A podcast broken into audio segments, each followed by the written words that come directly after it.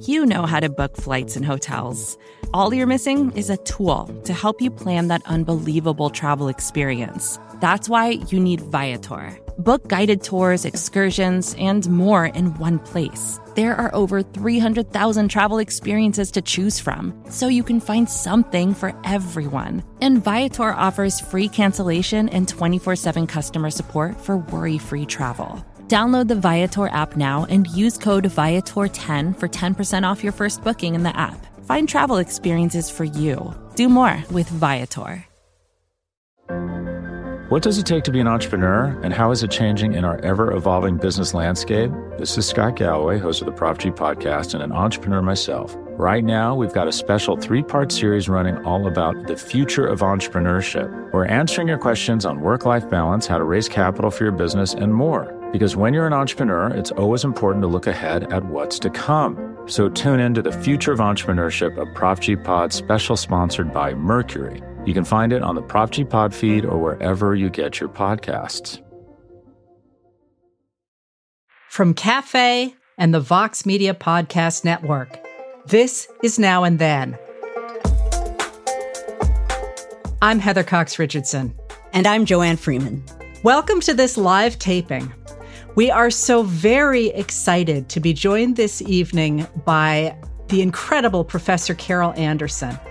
She is the Charles Howard Candler Professor of African American Studies at Emory University, and she's the author of five fabulous books, including One Person, No Vote How Voter Suppression is Destroying Our Democracy, White Rage The Unspoken Truth of Our Racial Divide, and this year's book, The Second Race and Guns in a Fatally Unequal America. And Joanne and I figured that if we were going to go with guests, we ought to start with the best. So we picked Carol. Thank you so much for being here with us, Carol. Oh, thank you so much for inviting me. I'm looking forward to this conversation. Likewise, we have been so looking forward to this. What we want to talk about today, in a sense, won't be surprising, and that is voting rights and voting suppression. Obviously, the events of this past week have made this almost an unavoidable topic. It is always a crucially important topic, but now we're looking at, or we're living through, even better, a moment when what's going to happen with voting rights matters a lot and potentially in an immediate sense. And I'll note, I, I, said voting rights and voting suppression because I wanted to start at the outset by making it clear that those are two different things. I think they're getting blurred together in the conversation right now. We have, as American citizens, voting rights. What we're looking at right now is attempts to suppress them. So, what we're going to do is what we love to do at now and then, and that is give you a little historical context for what we're talking about for voting rights, voting suppression, and then circle back at the end to talk a little bit about what they tell us about today. First of all, Joanne, can we start by having you set out for us the idea of why voting is important? And why does it matter so much in our democracy to go ahead and have a voice? Well, the important thing to, I guess there are two important things to think about when we're talking about voting and the founding period and thoughts about voting. And that is from the very beginning, there were two things in conflict and I'm going to sum them up in a spiffy way that will make them very easy to remember. The two things in conflict were principles and interests. And by principles, I mean the ideas that really underlay aspects of the founding. They're set out in our first founding document, the Declaration of Independence, which I will read because this gives me an excuse to read it. Um, it says within the Declaration, we hold these truths to be self evident that all men are created equal, that they are endowed by their Creator with certain unalienable rights, that among these are life, liberty, and the pursuit of happiness. And here's the important passage that to secure these rights, governments are instituted among men, deriving their just powers from the consent of the governed. That's the important phrase. Yeah, and I want to stop you there for a minute because that one really jumps out. They're essentially saying that the only way a government can be legitimate is not because it is hereditary or based in a certain religion or based in a certain tradition, but rather it has to be justified by the fact people consent to it. That's such a huge deal. It's a huge deal conceptually, But as we're going to see today, it's a huge deal to figure out how that works and whose consent is being asked. Yeah, I was going to say it's a it's a ducky idea, but how do you actually make it work? That's a very Heather word, ducky. It, it totally is. It's something you would say. But yeah, how does it work? And who is it working for and who is it not working for? And that's the other half of the equation I wanted to throw in about the founding era. And that's the interest half. So on the one hand, you have these, these principles, the idea of consent of the governed, which is an idea that matters profoundly. On the other hand, from the very beginning, you have interests, interests of all kinds, interests even from the white, male, largely elite folk who were creating the government and whose vote were the ones that counted at that point.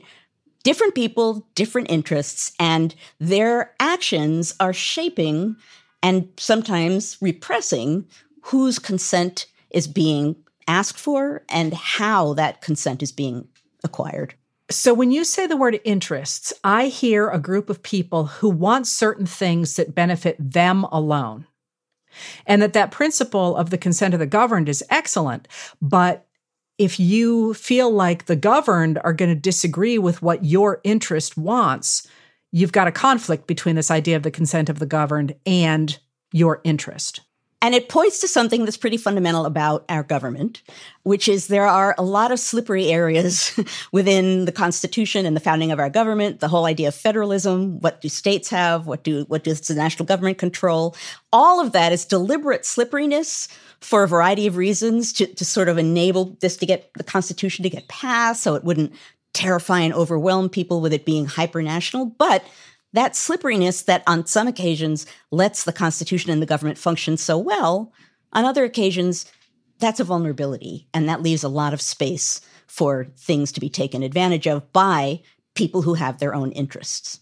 So we get this concept of the idea that that we have the consent of the governed, and so the framers of the Constitution go out and they go around the country and they hand ballots to every man, every woman across this, the country, and we're real good there with everybody consenting, right?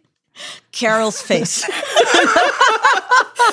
Carol, Carol, Carol, you should know you should know that I teased Joanne a lot. So, so I, I kind of thought I'd set her off with that, and I knew I'd set you off. right, and and I lost my poker face at thirty-one.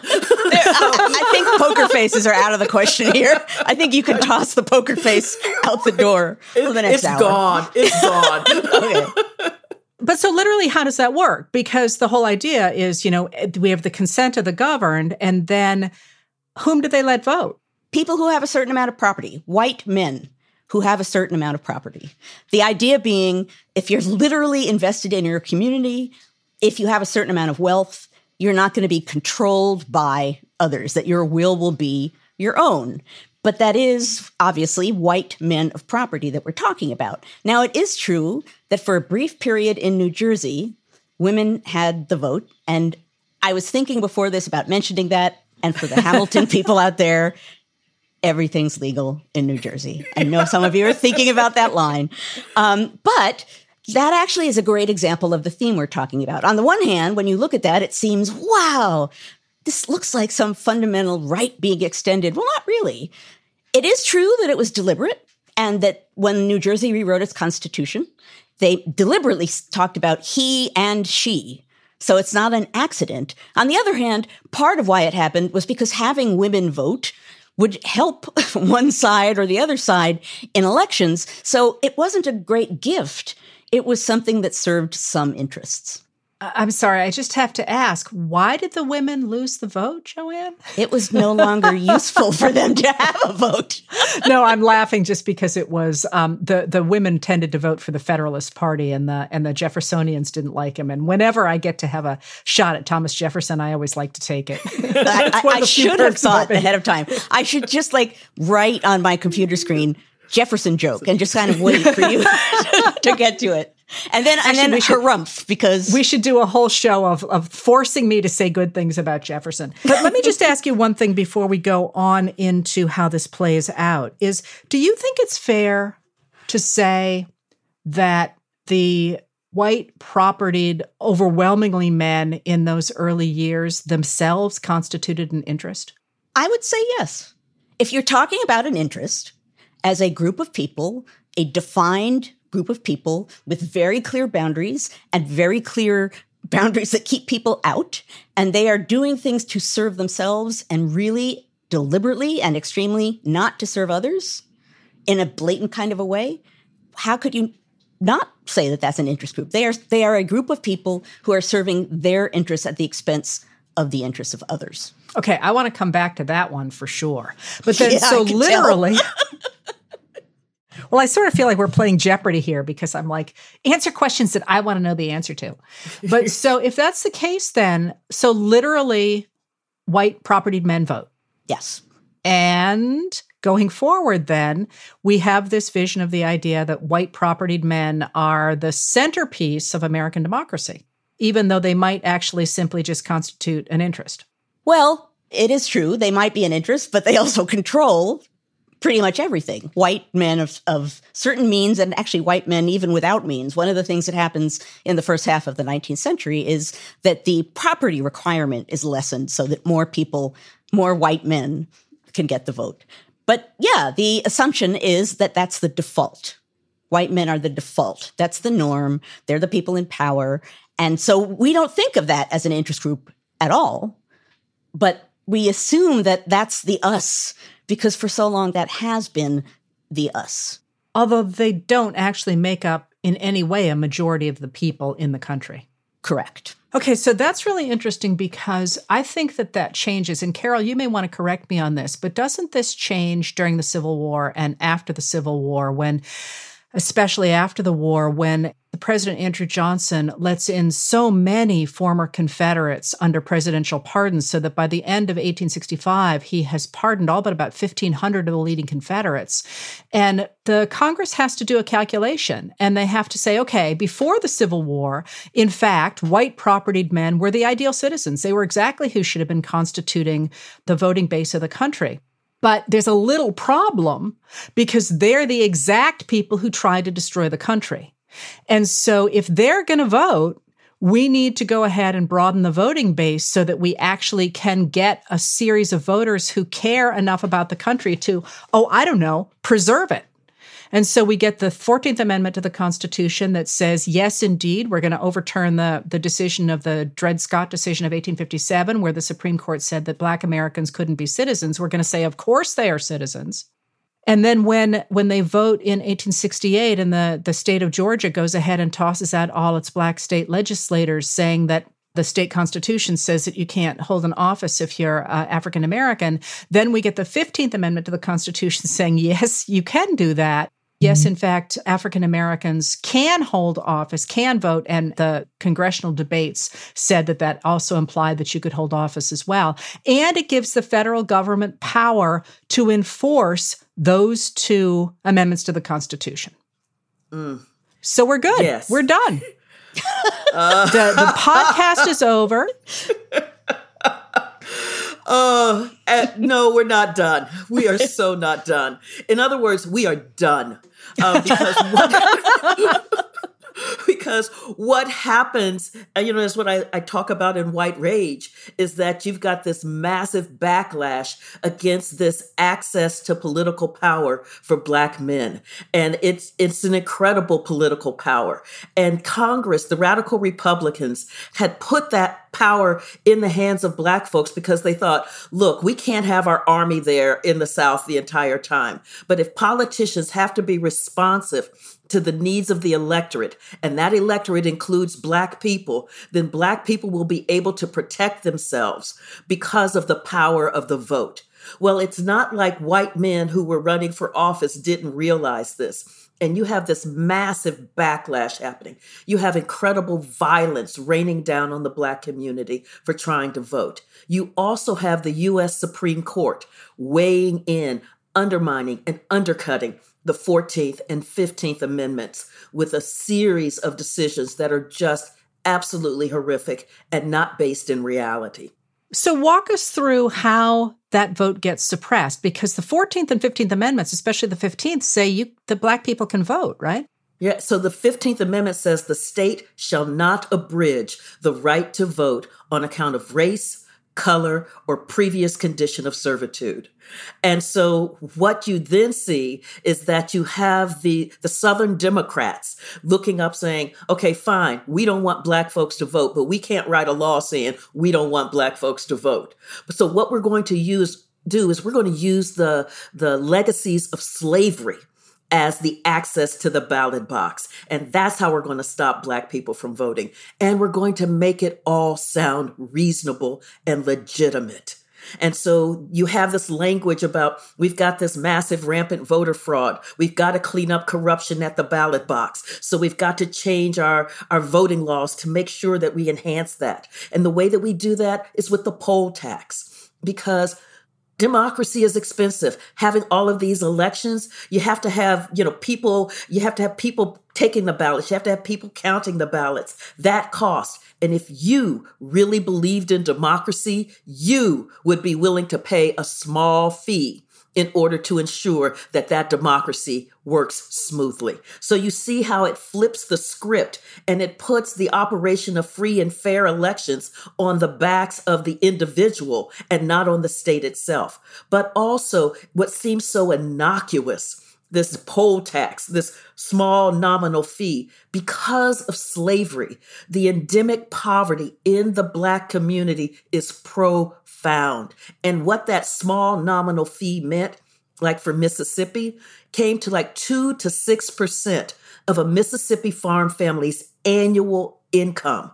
Imagine paying two to 6% of your annual income to be able to vote. Again, it sounds reasonable on its surface. Underneath it, it is just like a nasty, snarling bag of worms. It is just ick. The same with the literacy test. Again, sounding reasonable.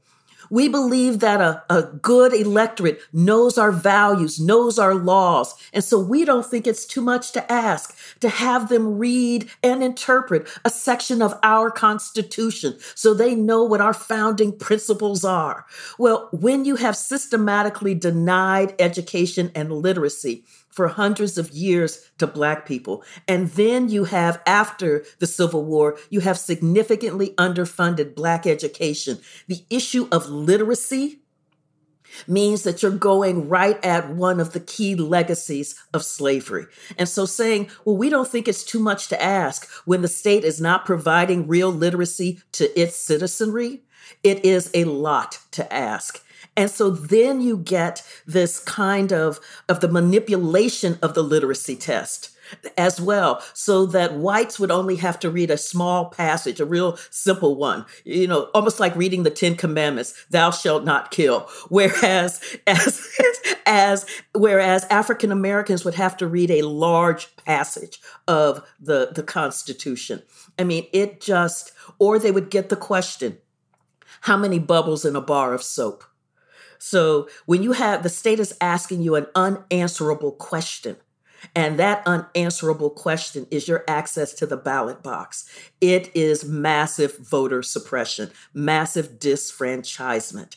So it's a it's a mask of patriotism and purity being draped over your bag of worms, right? yes, yes, and, yes. and it's hard, you know, that mask. Look how pure and patriotic it looks. How dare you say fill in the blank? Right. And and and thus there's victimization attached to that too, right? That that if you do something to that mask, you're potentially victimizing the people who put it there. There was this sense of being they could not believe that they were being challenged on this. And you had the complicity of the US Supreme Court in the 1898 Williams decision that said that the, the poll tax and the literacy test did not violate the 15th Amendment because everybody had to pay the poll tax and everybody had to read. So, how could this be a violation of the 15th Amendment?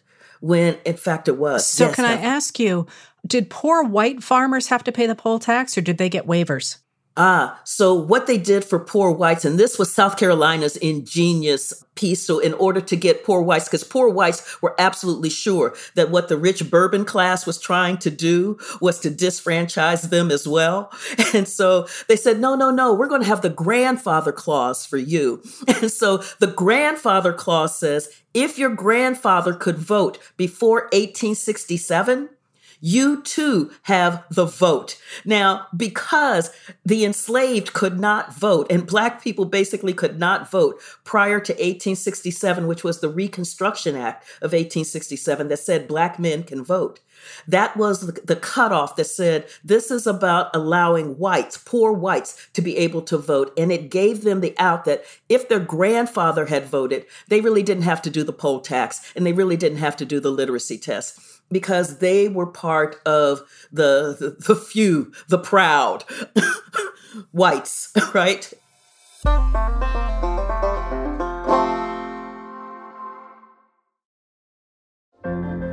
What does it take to be an entrepreneur, and how is it changing in our ever evolving business landscape? This is Scott Galloway, host of the Prop G podcast, and an entrepreneur myself. Right now, we've got a special three part series running all about the future of entrepreneurship. We're answering your questions on work life balance, how to raise capital for your business, and more. Because when you're an entrepreneur, it's always important to look ahead at what's to come. So tune in to the Future of Entrepreneurship, a Prop G Pod special sponsored by Mercury. You can find it on the Prop G Pod feed or wherever you get your podcasts. When you need mealtime inspiration, it's worth shopping Kroger, where you'll find over 30,000 mouthwatering choices that excite your inner foodie. And no matter what tasty choice you make, you'll enjoy our everyday low prices, plus extra ways to save, like digital coupons worth over $600 each week. You can also save up to $1 off per gallon at the pump with fuel points. More savings and more inspiring flavors make shopping Kroger worth it every time. Kroger, fresh for everyone. Fuel restrictions apply. So in 1890, tell us about mm. the okay, I don't even have to go any further than that. but I do I do want to to develop the idea in part here that the laws themselves are not technically oh no, not even technically, they're not based in race. They look like they are completely reasonable attempts to keep the country pure. And I mean pure in terms of those principles Joanne was talking about. And yet Mm. The effect. They're carried out racially. Yeah, right. It is by the pricking of my thumbs, something wicked this way comes. So, when you look at the Mississippi uh, Plan of 1890, where the state of Mississippi was revising its constitution to disfranchise its Black population, they talked about this is about ending corruption. You know, our, our elections haven't been free and fair because we have this corruption happening, we have this fraud happening. Now, J.J. Chrisman, who was a judge and one of the delegates at the Constitutional Convention in Mississippi, he said, Look, we haven't had a free and fair election since 1875 because we have been stuffing the ballot box, we have been committing violence, we've been committing all kinds of fraud just to keep white folks in power power. It has done so much damage that we are looking at moral rot right now. So so the the message is not to stop this mess, but the message is if we remove black people from the electorate, then whites won't have to cheat anymore and we can have free and fair elections. And so that becomes the framework for this massive disfranchisement that is happening in the Mississippi Plan of 1890. And I want to throw in here that the idea of corruption is not it is occasionally, but it's not usually the idea that somebody's taking a bribe. It's the idea that if you let black people vote, or in the North, poor immigrants, what they're going to do is they're going to vote for leaders who are going to put in place policies that cost tax dollars. And the idea is that because they're poor themselves, they won't have to pay those taxes. And because they won't have to pay those taxes, that this is essentially a redistribution of wealth. That is socialism. So it's a corrupt system in which an interest, one of Joanne's interests, is using the government in order to go ahead and get itself something from everybody else. So that corruption is not literally about bribery, although they sometimes accuse people of bribery. It is literally a corruption of democracy because those people the the people on the ground are going to vote for leaders who are going to promise them schools and hospitals and roads and all kinds of things that are going to have to be paid for by tax levies which are going to be paid for by people of wealth. So there is after 1890 an attempt really to stop the voting not only among black people in the south but also among immigrants in the north. It's one example of something that I think all three of us think about and write about, and that is um, and we've talked about it before here on Now and Then, the importance of words and how they're used and what they're useful for. You know, corruption is a loaded word. It's a shorthand word and it can be really effective. It, it, it is long-term effective in American politics in one way or another, all the way back to the dawn of the Republic. But it's a useful word. It goes back to what we were talking about before, Carol, about this mask of patriotism and purity. It's part of the mask but it's being used in a really distinctive way. Absolutely. And and it's being used as as Heather was laying out to define basically the unwashed masses, those who would make claims upon the the resources of this nation as if they have no right to the resources of this nation. One of the things that was driving the Mississippi Plan of 1890 was that you had more registered African Americans than you had registered whites in Mississippi to vote, and that poor blacks and poor whites were joining together. This is the era of the third party, of the populist, of the Farmers Alliance, and they were joining together and they were electing representatives who weren't about how wealthy can I get. They were about how do we make this system more fair? How do we begin to lower the power of the railroads in the way that the railroads and the banks are strangling the financial wherewithal of poor farmers? How do we fix this system so that it is more equitable? And it was that that scared, and I'm going to use the scholarly term here, bejeebers out of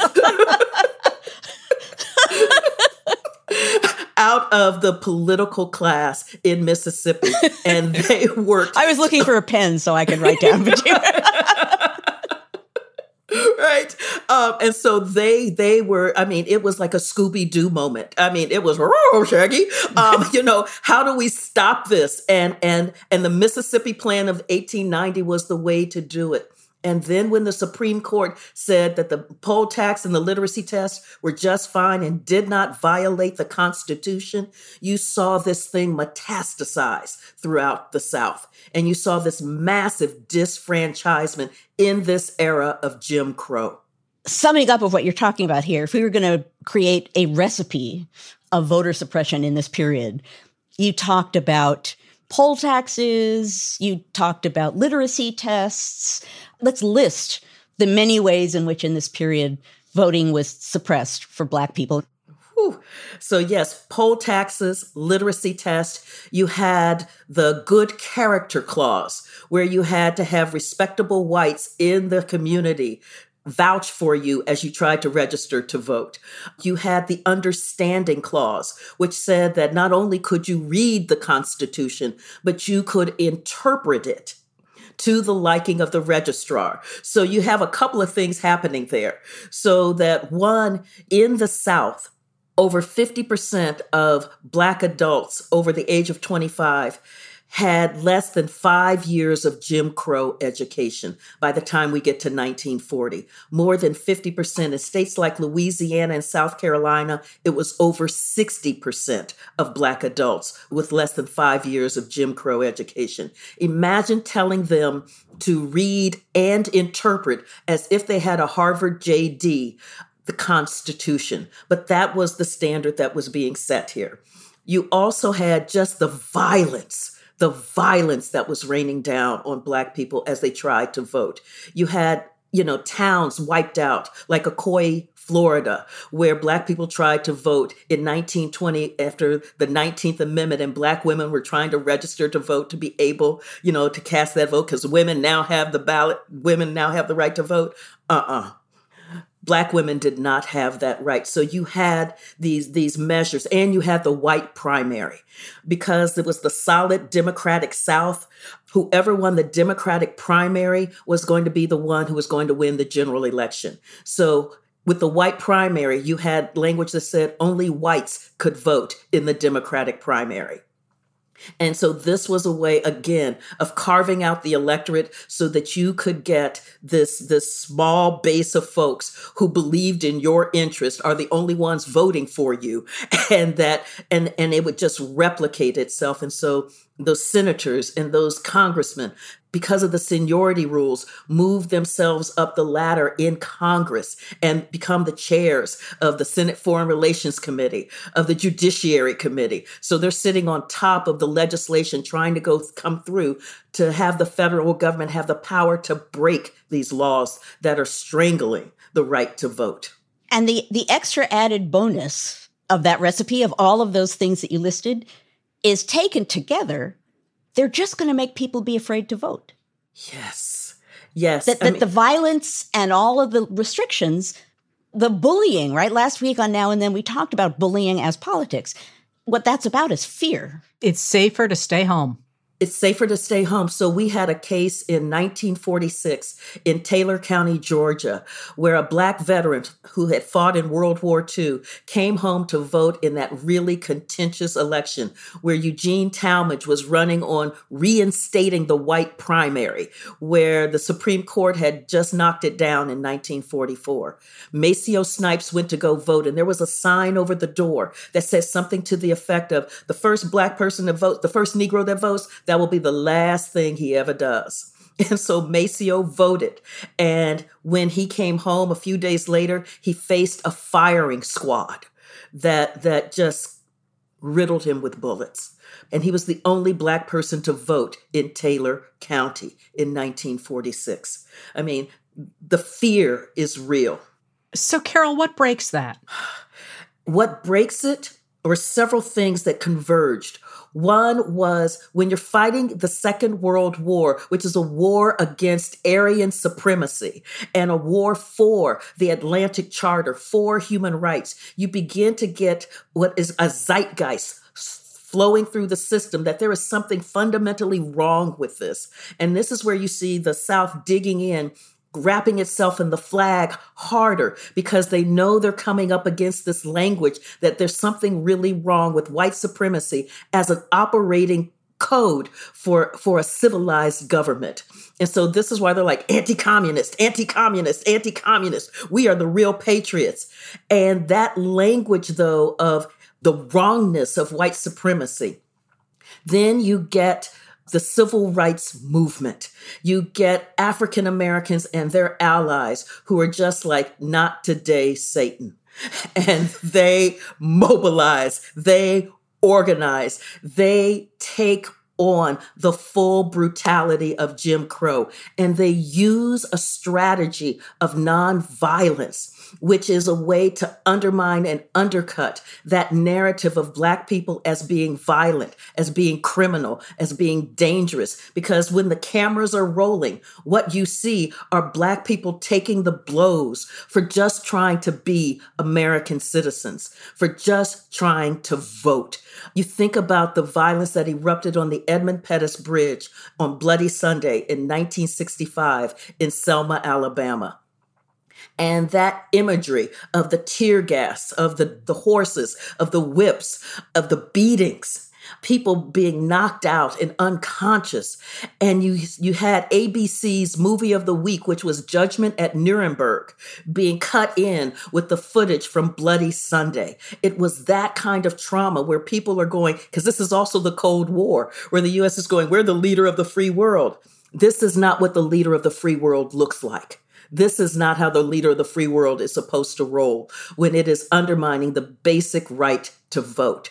And so you have this convergence happening at this time that breaks it open, and we end up with the Voting Rights Act of 1965 right after that it's partly the what happens in selma that gets johnson to come out publicly and call for it and it's passed on a bipartisan basis Yes, yes. I mean, but this is also the time, as you know, Heather, where we have moderate civil rights leaning Republicans in the Republican Party. so what happens? You mean what happens to actually? Actually, we're done, right? Everything turns out well, and we all go home. You right just now. love Heather. She just loves to be like, okay.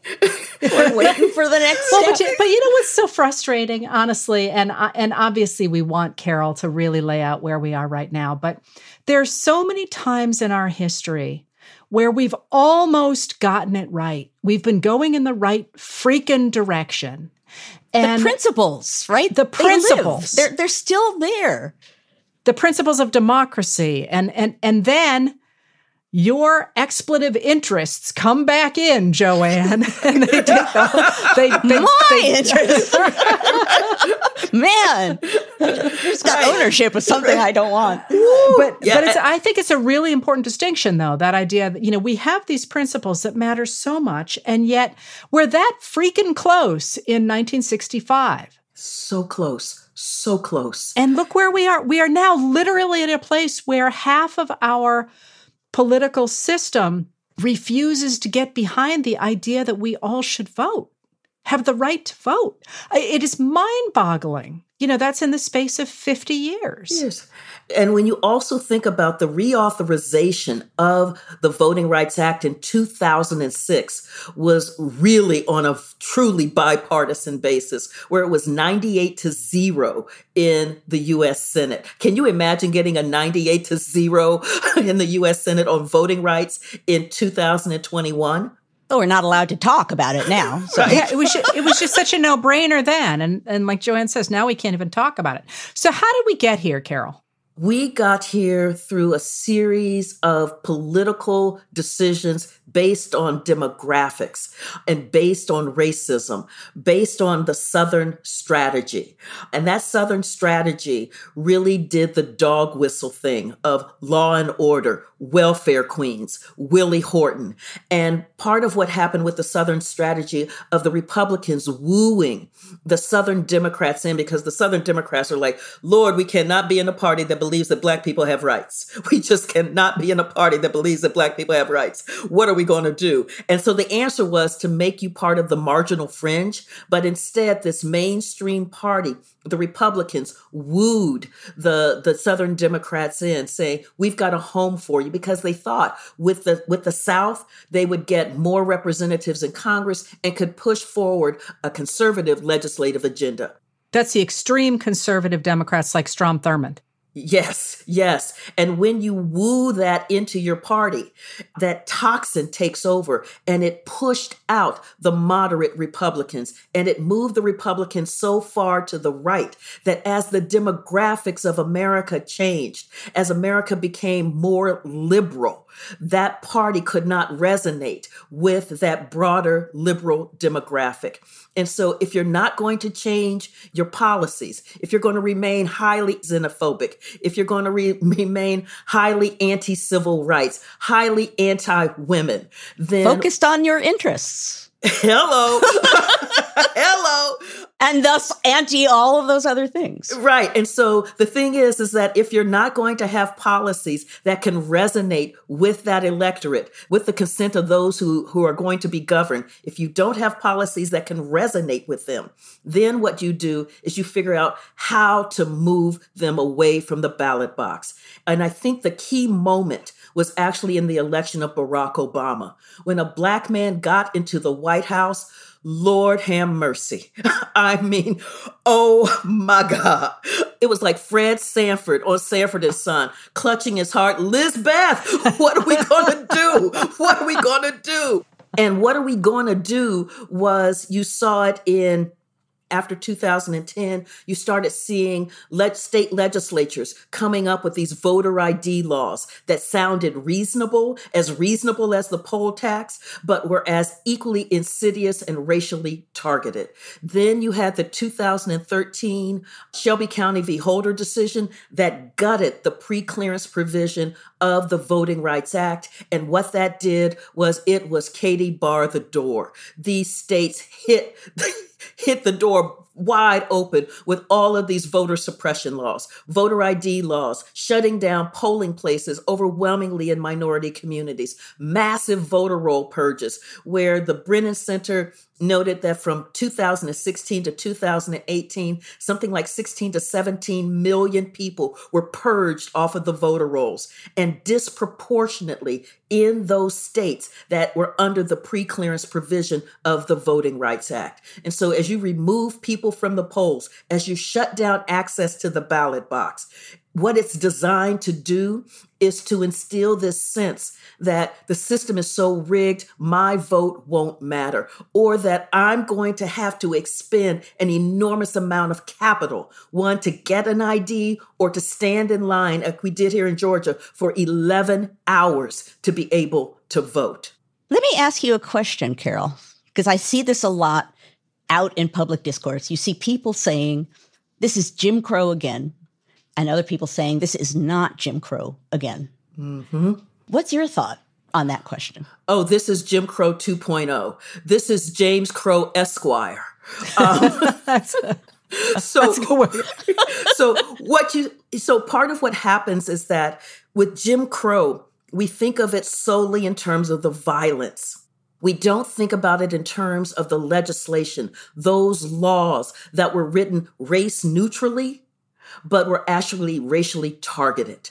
So when you look at the law like the poll tax, you won't see it saying we don't want black folks to vote. Just like when you look at the voter ID law, again, it looks so reasonable until you realize that what states have done is that they've gone through the, the list to figure out what kinds of IDs African Americans have and don't have, and then make access to the ballot box the ones that they disproportionately do not have. So here we go. Here's a statistic on that. In Texas, for example, you can vote using a handgun license, but you cannot use a student ID from a state university. More than 80% of handgun licenses issued to Texans in 2018 went to white Texans. And I'm going to go out on a limb here and guess that most of those were probably men. While more than half of the students in the University of Texas system are racial or ethnic minorities. Boom. So there's a great example of a place where an ID, you know, I hear this all the time. What's wrong with an ID? Of course we should have an ID. But then you can see how that ID law can be used to go ahead and skew toward one direction or another. 11% of US citizens, that means more than 21 million Americans do not have government issued photo identification, and that's up to 25% of African American citizens of voting age while only 8 8% of white Americans don't have government issued photo ID. So within that whole neutral ID is embedded the ability to do exactly what Carol is talking about. But here's the thing about that. In a sense, this conversation is a perfect way of showing that. The facts and figures that you're showing there, Heather, are, you know, you can't deny precisely what's going on. They're also invisible to most people because all they see is, of course, we need like an voting ID. Not only how can you say that we don't need a particular voter ID, but now comes the sort of claim that, well, the people on the left, they don't want anyone to have any voting ID at all. Like it doesn't matter, which is not what anyone is saying. But all of these facts and figures that make the, the point of what's happening here so clear, people don't have them. What they see is the mask. What we see is the mask, and the mask becomes the center of discourse the mass becomes what's thrown out into the public sphere and then what people end up responding to. And it's a real dilemma. How do you get the message across about what's really going on? Right, because part of that mask is they're saying we are protecting democracy. We've got all of this massive, rampant voter fraud. And so all we're asking is for you to show an ID in order to prove you are who you are. So it sounds so reasonable. But underneath there, one, let's deal with the lie of massive, rampant voter fraud. Justin Levitt, a California law professor, did a study. He found from 2000 to 2014 there were 31 cases of voter impersonation fraud out of 1 billion votes. That's Carl Saganish, billion votes, you know, right? 31 cases. So, like two a year. That is the foundation for massive, rampant voter fraud. And you see the way, like with the big lie, how this massive rampant voter fraud is identified as being in these corrupting cities. You know, it's in Philadelphia, it's in Atlanta, it's in Detroit, it's in Milwaukee, cities where you have sizable Black or minority populations. So again, just like in the previous era, it is linking this corruption with those who are unworthy. It is linking this corruption with blackness. It is linking this threat to democracy with black people. So if we can remove black people from the ballot box, then we will have a true and pure, purified democracy. It's hard to follow that, except to say talking about it and exposing it is part of what we need to be doing, which is part of why you're here, Carol. And part of why we thank you so much for being part of this conversation. It has been beyond a pleasure to have you here. We've been so looking forward to this. And this topic is so important to talk about that I can't say how thrilled I am that you were here to take part in it. Thank you so much for having me. Like I said, talking to two of my favorite people on earth, this was just wonderful. Just yeah, wonderful. we we def we definitely have to keep doing this because it's such a joy. Thank you so much for being here. Thank you. Okay, bye bye. Our conversation continues for members of Cafe Insider. Heather and I take you behind the scenes of each episode in a special segment of Now and Then that we call Backstage.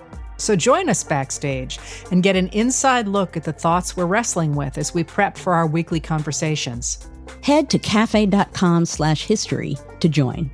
And for a limited time, get 50% off the annual membership with a special code, HISTORY. That's cafe.com slash history. And the discount code is history. That's it for this episode of Now and Then. If you like what we do, please rate and review the show on Apple Podcasts or wherever you get your podcasts. It makes a big difference in helping people find the show. Your hosts are Joanne Freeman and Heather Cox Richardson. The executive producer is Tamara Sepper.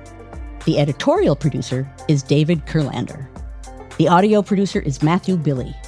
The Now and Then theme music was composed by Nat Weiner. The cafe team is Adam Waller, David Tatasciore, Sam Ozer-Staton, Noah Azulai, and Jake Kaplan. Now and Then is presented by Cafe and the Vox Media Podcast Network.